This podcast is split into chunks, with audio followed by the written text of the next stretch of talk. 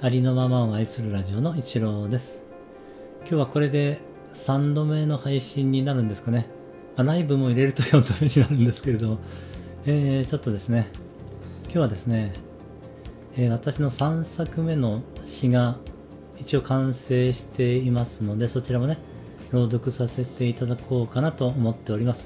ただこれがですね、詩と呼べるものなのか、あるいはエッセイになるのかちょっと私はそこはちょっとよくわからないんですけれども、まあ、私の思いを綴った、えー、言葉をね、朗読させていただきます。聞いていただけたら嬉しいです。体は不自由でも心は自由だ。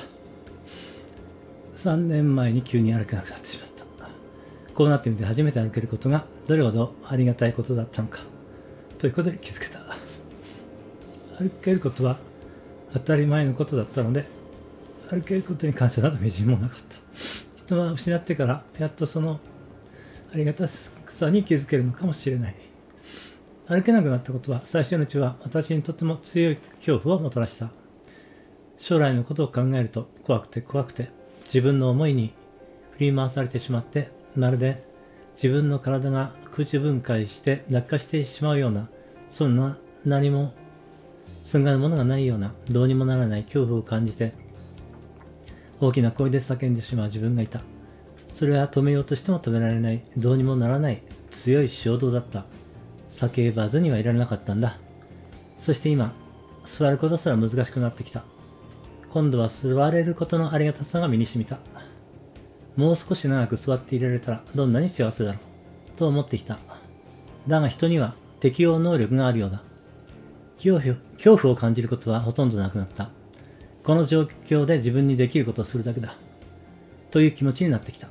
何が自分をそのような気持ちにしてくれたのかはよくわからない。だが、一つだけ言えることは、私は自分の内側とずっと向き合うことはしてきていた。ということだ。人間の内側には広大無辺な世界が広がっている。その世界と向き合うことで何かが変わったのかもしれない。人は変わることができる。体の不自由な私にできたのだから、それはあなたにもで可能なはずだ。人は変わることができる。どんな状況にも必ず、ネガティブな面だけではなく、ポジティブな面が同じだけそこには存在している。ただ、そのことに気づけるかどうかで人の心境は大きく変わる。陰陽の両極を同時に見ることができるかどうかにかかっている。見えていないことを見つけるのだ。それは慣れていないことなので、最初はとても難しい。でも、少しずつ見えるようになってくる。諦めないことが肝心だ。少しずつ焦らずにゆっくりと生きていこう。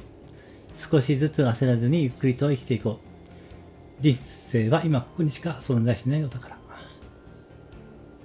はい。最後までお聞きしてくださいましてありがとうございました。えー、体は不自由でも心は自由だ。というね、私の詩なのかエッセイなのかちょっとわからないんですけどね。えー、まあ、私の言葉を、まあ、これは気持ちを綴った言葉になるんですけどね。えー、まあ、お聞きいただきましてありがとうございました。えー、感謝しています。